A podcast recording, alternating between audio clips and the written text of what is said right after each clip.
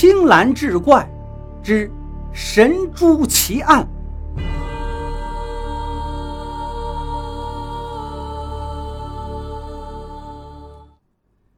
书接上文，黄知府亮出了退墨宝珠。方黄莲一看，大吃一惊啊！大人，这是我家的珠子呀！日前忽然不见了，我在家中遍寻不着，怎么在大人这里？您是从哪儿得来的？黄知府微微冷笑道：“呵呵，你不要装样子了。此珠本府自有地方得知，它本是你父赠与你的定情之物。平日你把它放在何处？”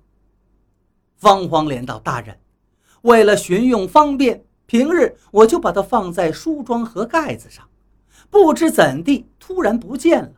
我在家里到处找也不见踪迹，本想等丈夫回家之后跟他言说，谁知他一回来就说我娘家有急事，把我支回到娘家。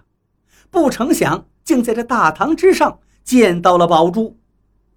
大人，这究竟是怎么回事？黄大人冷笑道。你说怎么回事？你还不知道吗？此珠是本府在杨怀春家的书房搜到的。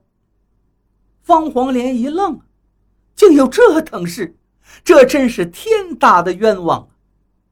知府道：“冤枉！柳家高门大户，家风严谨，外人不得随便出入，且与那杨家相隔二十里地，宝珠在你的手中。”一个闺中少妇的房中，除了你的丈夫柳知秋，谁人敢私自进出？若不是你与那杨怀春勾搭私通，相赠宝珠定情，难道说这宝珠自己长了腿，走到了杨家的书房吗？如今证据确凿，你还想抵赖不成？黄知府说破了宝珠之事。想着杨怀春、方黄莲必然会惊恐认罪，谁知道天到这般时候，这俩人呢还是一口否认，拒不招供。柳知秋一见证据面前，这二人还不承认，想着人说呀，不见棺材不落泪，这两个东西见了棺材还不落泪，真是一对冥顽不化的贱人呐！真是一对冥顽不化的贱人，不禁怒火中烧，对知府说道：“大人呐，重赏之下必有勇夫，重刑之下必有懦夫。如今铁证如山，二人还不招供，大人何不使用大刑？”黄知府也恼恨杨怀春与方黄林二人。一听柳知秋建议他用刑，立刻也是勃然大怒，令衙役们准备动刑。杨怀春呢是个斯文秀才，方黄莲更是个柔弱女子，谁能经得住大刑啊？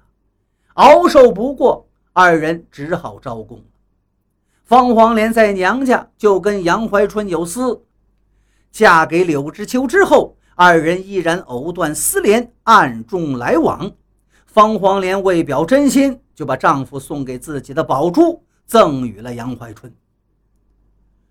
黄知府读圣贤书，痛恨淫邪杀盗，一见杨怀春、方黄莲招供了私情，就把他们判了死刑，打进囚牢。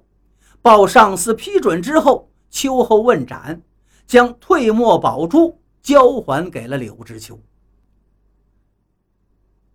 判了此案之后，知府回到后衙休息，与夫人说着闲话。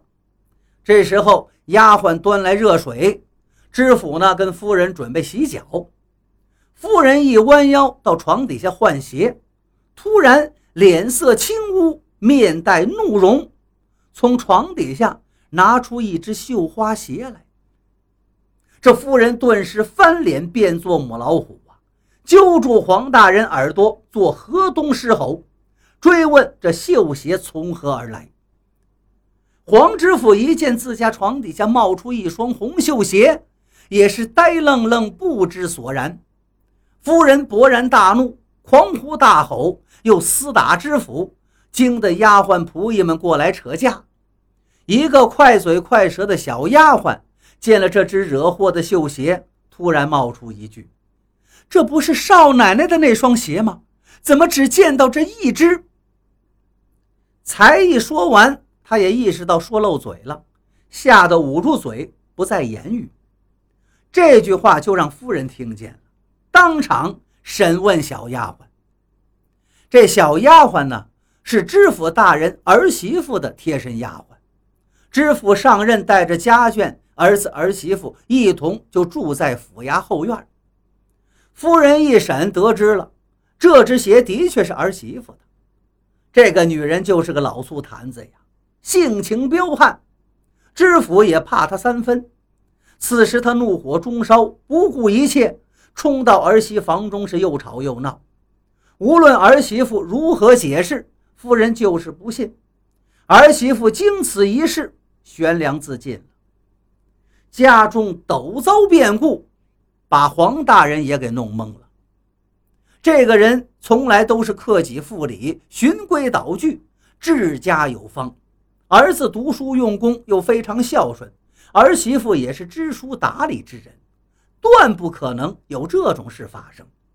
而且儿媳妇跟他们住的还隔着几道房子呢，那只红绣鞋怎会跑到自己屋里床底下？莫非是有妖怪鬼神作祟？思来想去，不得其解。这一夜，知府在床上翻来覆去，还睡不着。忽听得床底下一阵吱吱呀呀之声，吵得他万分恼火，起床点亮蜡烛，撩开床底下一看，原来竟是